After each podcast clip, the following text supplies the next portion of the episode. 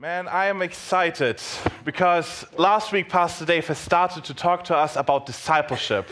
And I love this topic of discipleship because Jesus loved it. Jesus loved doing discipleship. We know about these 12 disciples. And yet, I feel like we as Christians, we don't always give enough emphasis on discipleship.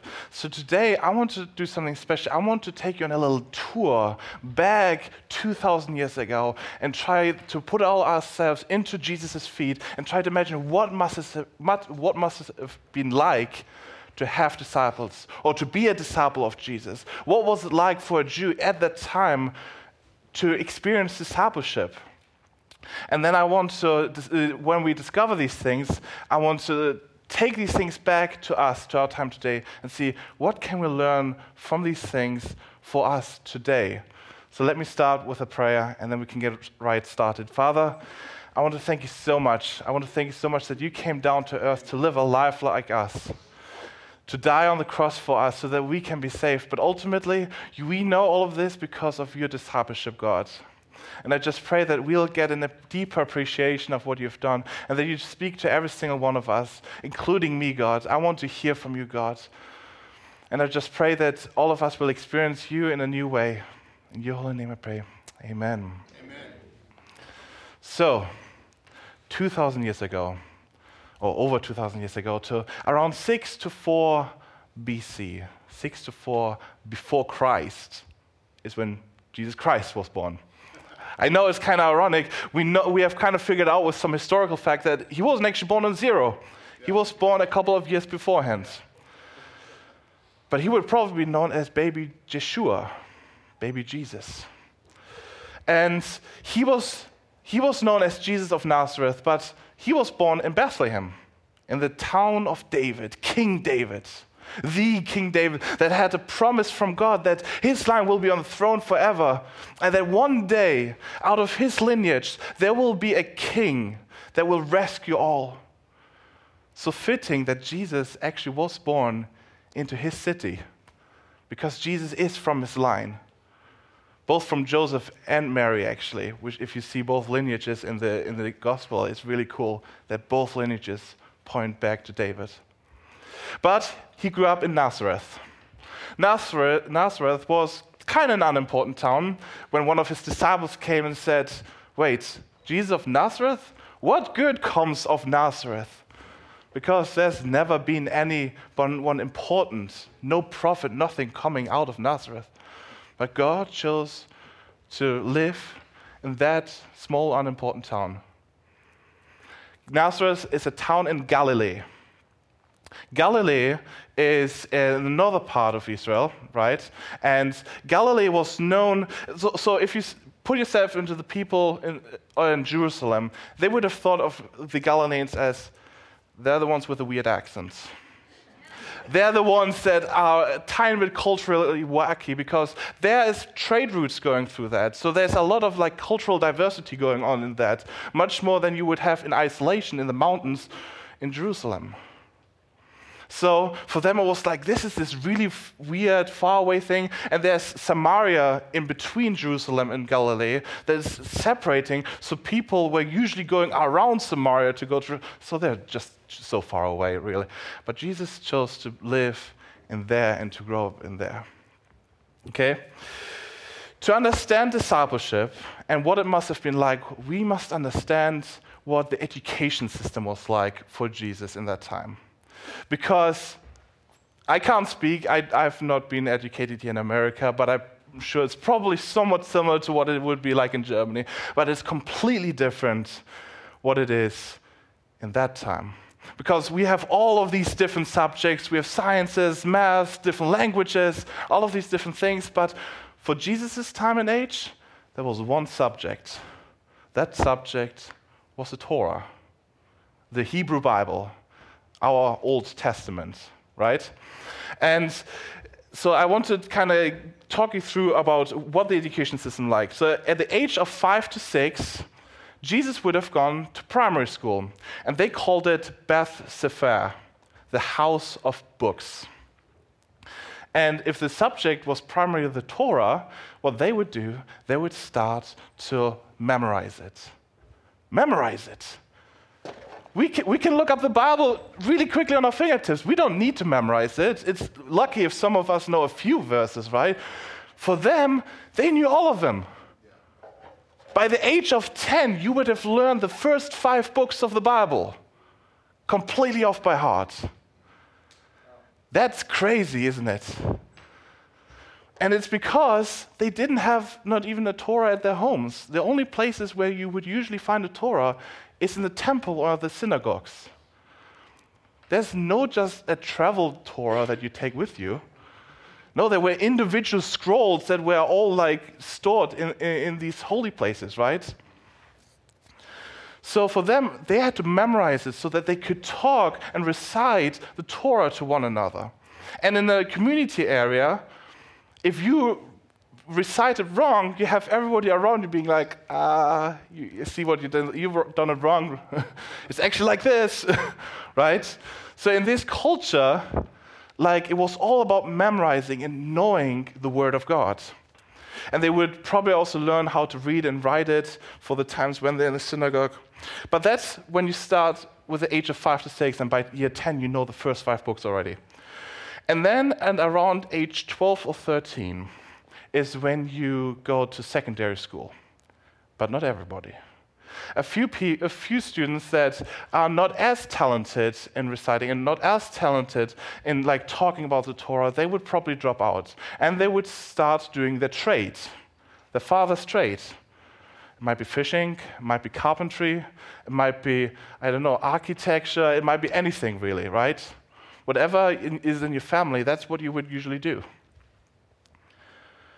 But those few talented, they would go to Beth midrash, the house of study. That's middle school, right? And in there, what you start to do is you start to not just talk about reciting the Torah itself, but also about the oral traditions. Because you have the written Torah, the things that have been actually written down, the God's law, but then you have also a whole bunch of oral interpretation of this law and how it applies to every single day, uh, every single aspect of life.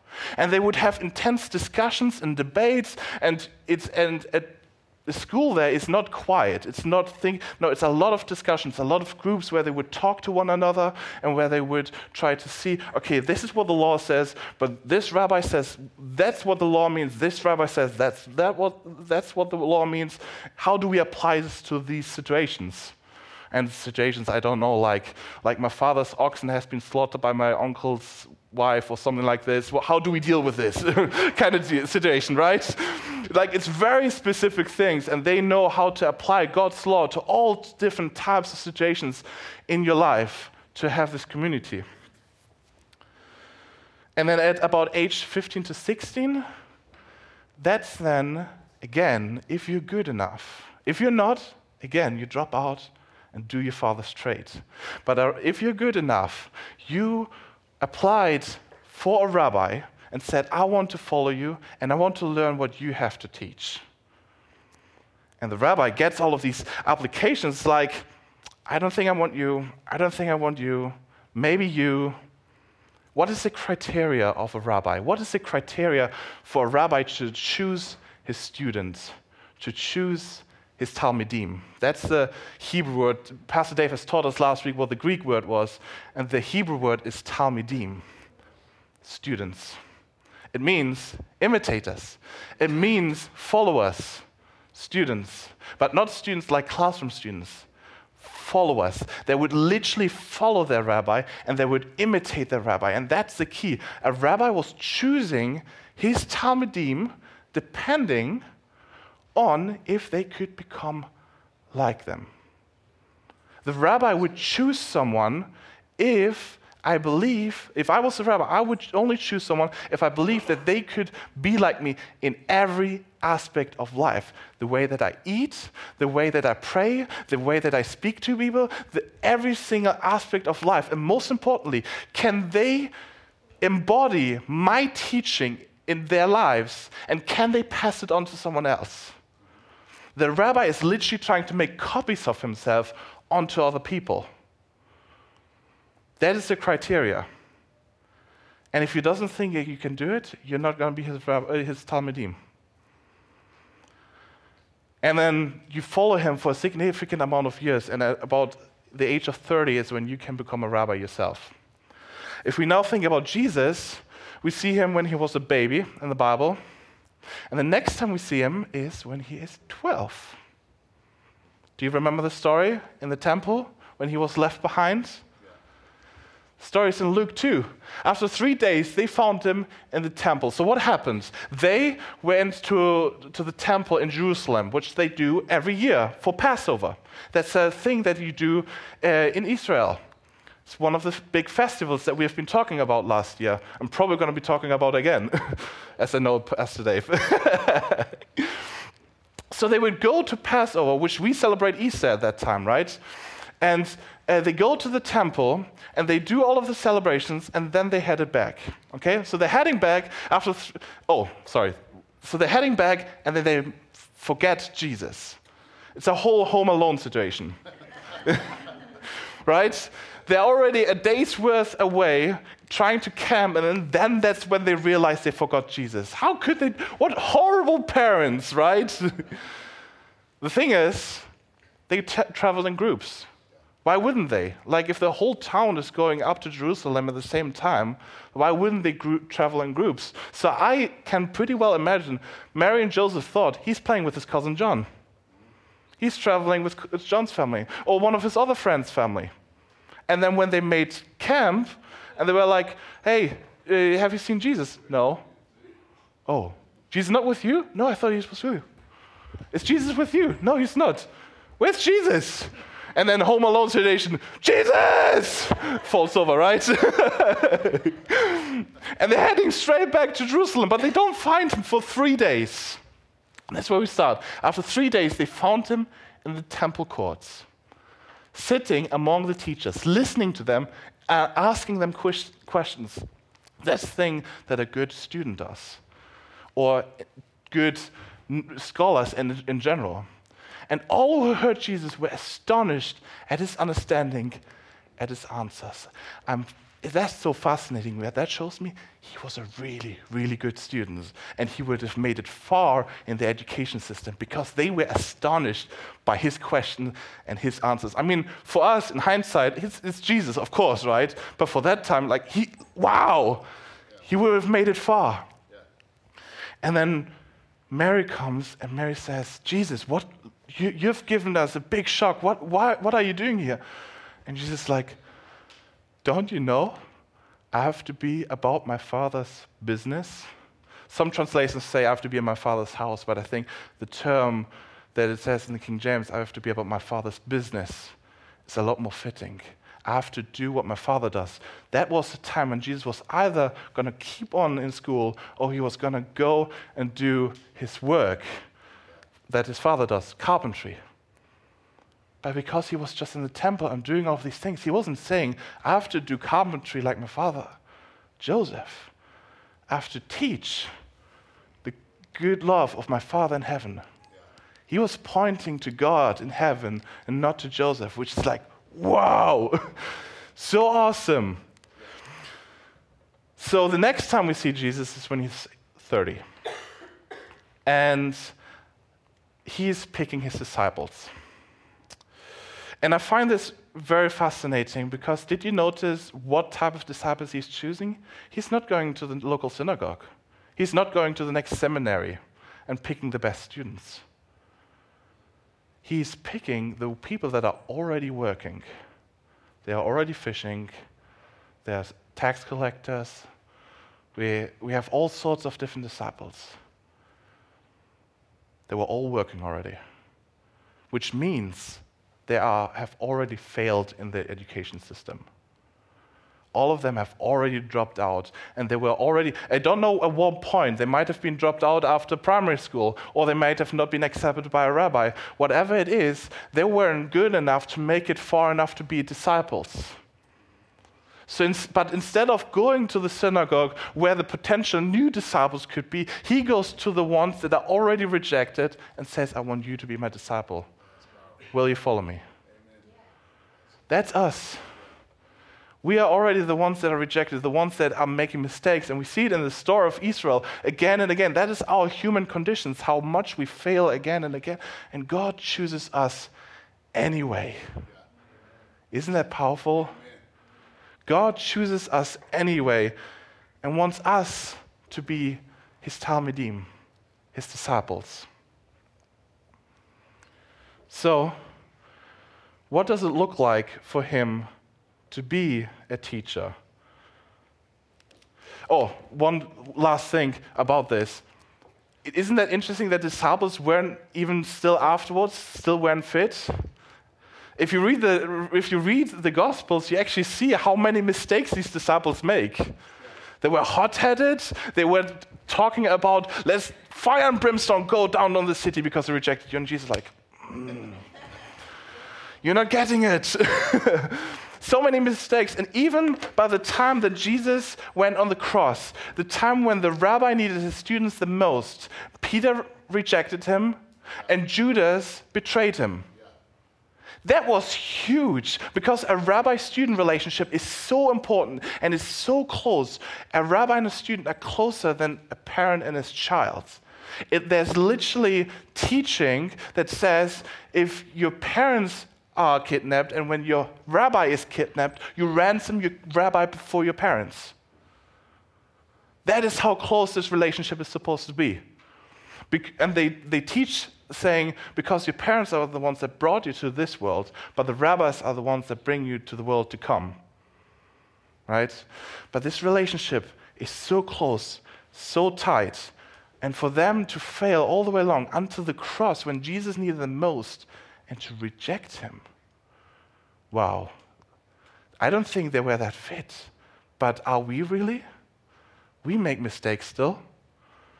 And Jesus chose them anyway. And I think Judas, like Judas killed himself afterwards. But Peter, he got redemption. Jesus went back to Peter and said, Do you love me? Do you love me? Do you love me? And then he put him back into place of his apostles. And I think it was the Holy Spirit that finally changed the apostles, the disciples, to people that finally could follow him truly. Because that's when the church exploded is through the Holy Spirit. It needs our willingness to follow, but it needs God's power for us to become like Him. So, how did Jesus teach? Jesus taught by example. At one point, the disciples were arguing who's going to be the bigger one in, the, in heaven? Who's going to sit on the right side of the throne, right? Of course, it would be me. Look at what I've done. No, are you, are you silly now? I should be there. And Jesus is like, again, it's like, hmm. So what does he do? He teaches by example. And he goes, and he at one point he takes his coat off and he goes on his knees and he washes his disciples' feet. He's a rabbi. A rabbi doesn't wash feet. A rabbi is the one that gets his feet washed. Right? But he's showing by example that the same way that he, as a rabbi, kneels down and washes his disciples' feet is the same way that he, as God, lowered himself to be human, and is the same way that we, as children of God, are supposed to humble ourselves and serve others. He's teaching his disciples by example. And, the, the, and he takes them along on a journey. He's taking them along and he shows them, oh, this is how I do this, this is how I do that. And this is where they asked, teach us how to pray. You remember with the Lord's Prayer? They would have seen Jesus pray day and night. When they wake up, they might have seen Jesus already being praying. Right? So for them, it's like, okay, Jesus is praying. Teach us how to pray. And they are going on this journey together every single day, trying to be like the rabbi. You're supposed to imitate your rabbi. Imitate him. Imitating is a really interesting thing for me as a foreigner because y'all have different habits that we have in Germany. I mean, I went to England first, and they have different habits as well. right? So, really early on, I had to learn how do I imitate? How do I become? Because I'm a six foot five tall German with a really thick accent. I already stand out as is. I don't want to stand out for negative behavior, right? So, constantly, I ask my host parents if you notice me ever do anything wrong, please tell me, and I want, I want to adjust my behavior to fit in, right? But I remember at one point there was this really fancy gala that I was uh, invited to, a really fancy dinner, and I'm glad that a few friends were there with me. But I've never been at something that fancy. And I just remember, okay, I had a nice suit, um, but then there was like three forks, five knives, 27 spoons. Um, and I was at this really fancy thing, and I had no idea how to behave. So what do I do? When the food gets served, I hide my primal instincts, and I look to my left, Look to my right, no one's eating yet. Okay. Okay, someone is starting to eat. Which of those 27 forks are they using? Okay. I use that one. I try to posture myself like that. I try to, I try to imitate my surrounding as much as possible so I don't stand out. And I try, but the disciples did that every single day. See how that can transform your life when you're trying to imitate your rabbi every single day for multiple years. And for them, it was only three years normal disciples were with their rabbis way, way longer, right? But being a disciple in that time meant knowing God's word and your rabbi's interpretation of it. We need to know God's word, and we need to know what Jesus' interpretation, which he says in the Gospels. He reinterprets many things that the Jews at that time would have not understood, and we are supposed to know this. We are supposed to know Jesus' interpretation of the word. We are supposed to follow our rabbi even if we don't know where we're going. And Jesus went to a lot of different places. He went to pagan places. He went to Samaria, which we don't even t- start talking about Samaria. Jesus went on water, right? And guess what? Peter did the right thing. He saw his rabbi. My rabbi is walking on water. Jesus, am I supposed to walk on water too? If yes, tell me and I'll come. Yeah. Jesus says, Go. He steps out and he goes on water, yeah. right? Yeah. He's imitating his rabbi. He's doing exactly what he's supposed to do. You're supposed to live by your rabbi's teaching. You're supposed to embody it as much as possible. And you're supposed to be obsessed with being like your rabbi, which means we need to know our rabbi well. How well do we know Jesus? How, how good is our relationship to, to Jesus every single day? So this is a rough time frame of what it looked like for the Jews at that time to have be disciples or to have discipleship going on all around them. There's three points I want to take out for us personally in our time. The first point is we need to realize what a huge privilege it is to be a disciple. That being a disciple meant everything for, the, for, for his disciples at that time and for the people being a disciple of a big rabbi? Wow. But the thing is, Jesus wasn't just a rabbi, he was the rabbi of all rabbis. He was rabbi that ends all rabbis. Some get the reference. and because usually a rabbi was supposed to embody the word of God, he was supposed, with his lifestyle, embody what God's word is. Jesus was God's word. John 1 says, Jesus, uh, the Word of God became flesh. That is Jesus Christ. Jesus Christ wasn't just like God's Word, He was God's Word. So there's no better rabbi than to follow Him. What an amazing privilege that we get to be part of. And without Jesus, we would have never been chosen. Jesus chose people like us. The second thing is a huge responsibility in Matthew 28, the Great Commissioning, we have been talking about this a couple of times. Then Jesus came up and said to them, All authority in heaven and on earth has been given to me. Therefore, go and make disciples. How? By baptizing them in the name of the Father, the Son, and the Holy Spirit, and by teaching them to, by, to obey everything I've commanded you. And remember, I am with you always to the end of the world. How are we supposed to make more disciples? By teaching and baptizing. Right? The, the, the, dangerous thing is, it can go to our heads. Okay, so I'm supposed to maybe become a rabbi myself. But Jesus says, But you are not to be called rabbi, for you have one teacher, and all, you are all brothers. And call no one your father on earth, for you have one father who is in heaven. Nor are you to be called teacher, for you have one teacher, the Christ. The greatest among you will be your servant, and whoever exalts himself will be humbled, and whoever humbles himself will be exalted. Some of you might be like, didn't Pastor Dave quote last week from um, Paul saying, that's not it. Imitate me as I imitate others in 1 Corinthians 11, verse 1. The key here is to uh, realize Paul said, Imitate me as I imitate Christ. Don't imitate my part of me, imitate the Jesus part of me.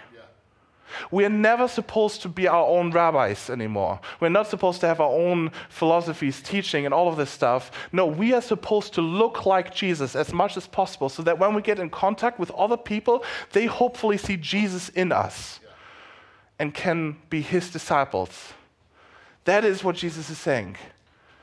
Don't try to be your own rabbis, but look as much as possible like me and teach others what it looks like, and hopefully they see me and you, and you can, they can come and follow me. The, the last point to take out discipleship costs. And this is a really like like really tough thing for me. And y'all have been also like out on mission, like for so y'all know what it like what it, how hard it is sometimes, right? I've been away from home like most of my like for seven years now, and I've not been like I've still been visiting for two years, but the last five years I've not been at home at all. Most of my family I've not seen in a long time, and I think some of my families think that I may have abandoned them.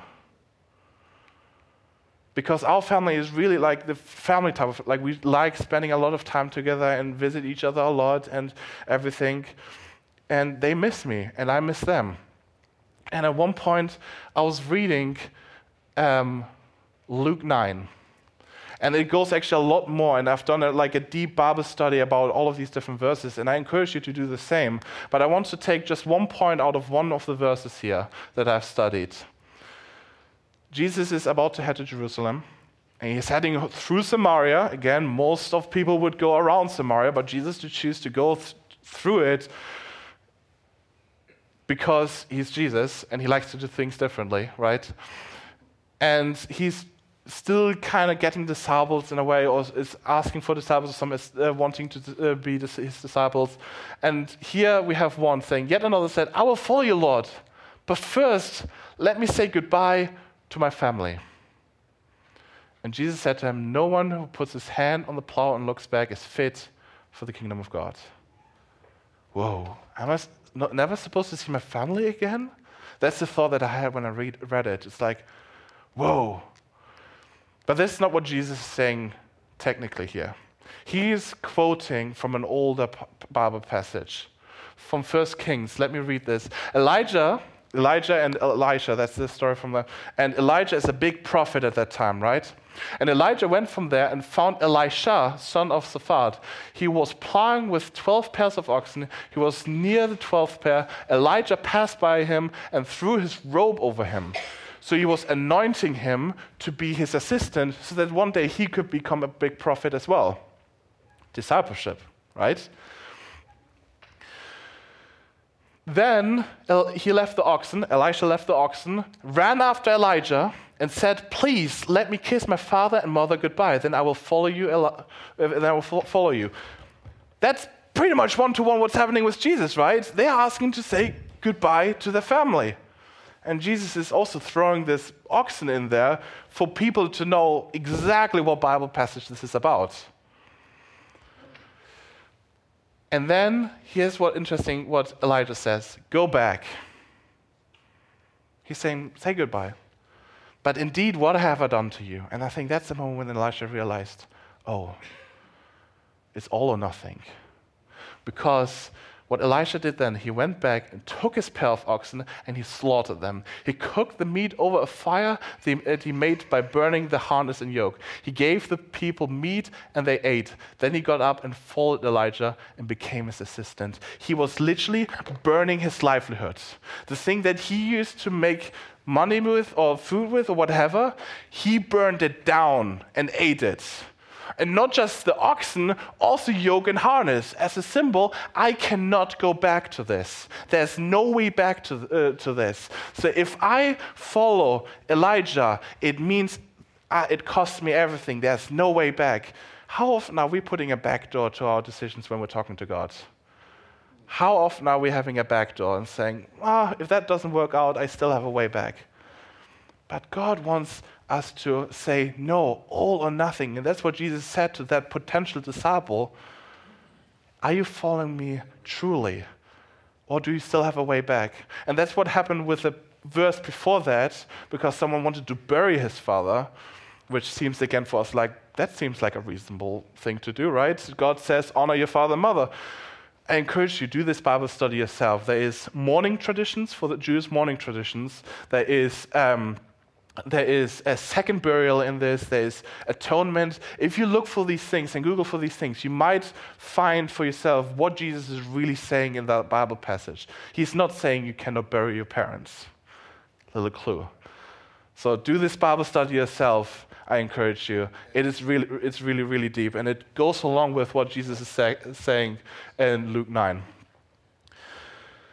So, it's an amazing privilege to be his disciples. It's a big responsibility and it costs us. Remember, Elisha wanted to become like Elijah. He wanted to be like him so much that he asked for a double portion of his anointing. Elisha had twice as many recorded miracles in the Bible. His last miracle was when he was dead and someone fell on his bones. So that was the last miracle, so that the recorded miracles double the ones of his master Elijah. He wanted to be so much like his master that he said, like, I want to do what you do and more. And that's what Jesus says to us actually. You will do greater things, right? It's tough. Being Jesus' disciples can be tough, but I think it's totally worth it. I think it's totally worth it because ultimately, what are we taking to heaven with us? We're only taking our relationship with God and other people. So we should look like Jesus as much as we can so that as many as people can see him as possible, right? Let me pray. Father, I want to thank you so much for your goodness, that you came down to earth to teach us about your goodness, to teach us about um, what it means to be a, your disciples. And I just pray that we'll understand better how we can follow you and how we can become like you, God, so that we can imitate you, and that ultimately that other people can see you through us, God. I pray that you will guide us every single day, that you will be with us, and that you will teach us, and that we can teach other people about your goodness and your love. God, I thank you so much. I pray all of this in your holy name. Amen.